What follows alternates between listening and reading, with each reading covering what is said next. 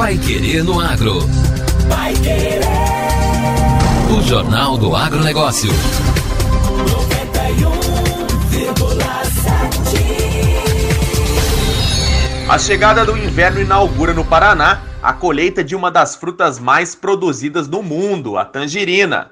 A região do Vale do Ribeira é uma das maiores produtoras do Brasil. Esse é um dos assuntos abordados pelo Boletim de Conjuntura Agropecuária, elaborado pelo DERAL, o Departamento de Economia Rural da Secretaria da Agricultura e do Abastecimento. O engenheiro agrônomo do DERAL, Paulo Andrade, explica que, de acordo com a Organização das Nações Unidas para Alimentação e Agricultura, as tangerinas foram a oitava fruta mais produzida no mundo em 2019. As tangerinas foram a oitava fruta mais produzida no mundo em 2019. Numa área de 2 milhões e 700 mil hectares, distribuída em 80 países, produziu-se 35 milhões e 400 mil toneladas da fruta. A China é o principal produtor mundial e responde por 56%. Paulo afirmou que o Brasil ocupa a sétima posição e o Paraná é o terceiro maior produtor de tangerinas do país. O Brasil é o sétimo produtor mundial da fruta. Em 2019, colhemos 985 mil toneladas em 22 estados. São Paulo lidera a produção.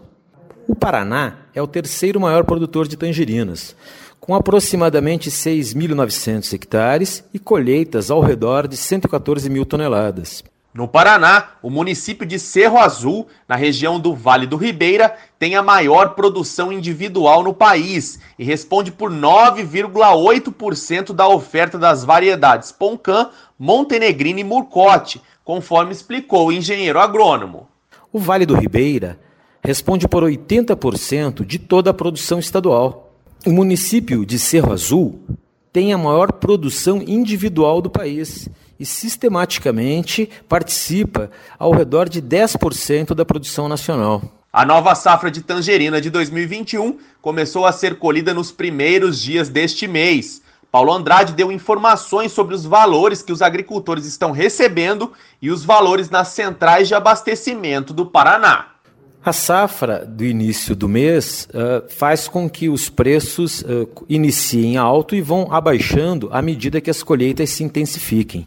O agricultor recebeu, na semana passada, ao redor de 27 reais pela caixa de 22 quilos. Nas centrais de abastecimento do Paraná, a tangerina foi a sexta fruta mais comercializada em 2020 foram 41 mil toneladas, girando um movimento financeiro ao redor de 86 milhões de reais. O preço médio cotado em R$ 2,10 o quilo. Hoje, no entreposto da Ceasa Curitiba, a caixa de 20 quilos de tangerina Poncã no atacado, média e graúda, está cotada entre 25 e 30 reais. Andrade conclui que no inverno é interessante o consumo de frutas da estação com qualidade e preços mais baixos. No inverno, o ideal será consumir as frutas da estação. A tangerina e dos cítricos em geral entram nesse rol. Dessa forma, à medida que se intensifique a colheita, o preço vai se deprimir ao produtor, mas também uma oferta de um bom produto a um bom preço uh, aos consumidores finais. O boletim informa ainda que a redução das chuvas pode comprometer o volume estimado de 491 mil toneladas de feijão para a segunda safra 2020-2021. Além disso, a qualidade também sofreu piora na última semana. A mandioca também se ressente do problema. A colheita está praticamente paralisada. O documento preparado pelos técnicos do Deral apresenta também uma análise sobre os preços do trigo e do milho. No caso do trigo, após a retração em março, houve uma forte reação de mais de 10% na Bolsa de Chicago. Isso se deve à expectativa de maior demanda e tem ligação com a valorização do milho, que também pode ter reduzida a oferta mundial. Em relação à soja, o boletim registra que a colheita da safra 2020-2021 está praticamente finalizada e os preços se mantêm em patamares superiores ao do ano passado. Há ainda uma avaliação sobre a cultura da cenoura, que é um dos principais produtos da olericultura paranaense. Na pecuária, o documento traz comentários sobre as cotações da rouba bovina, que estão em níveis elevados, com aumento de 52,5% em março de 2021, comparado ao mesmo período do ano passado. Essa relação também é observada no varejo.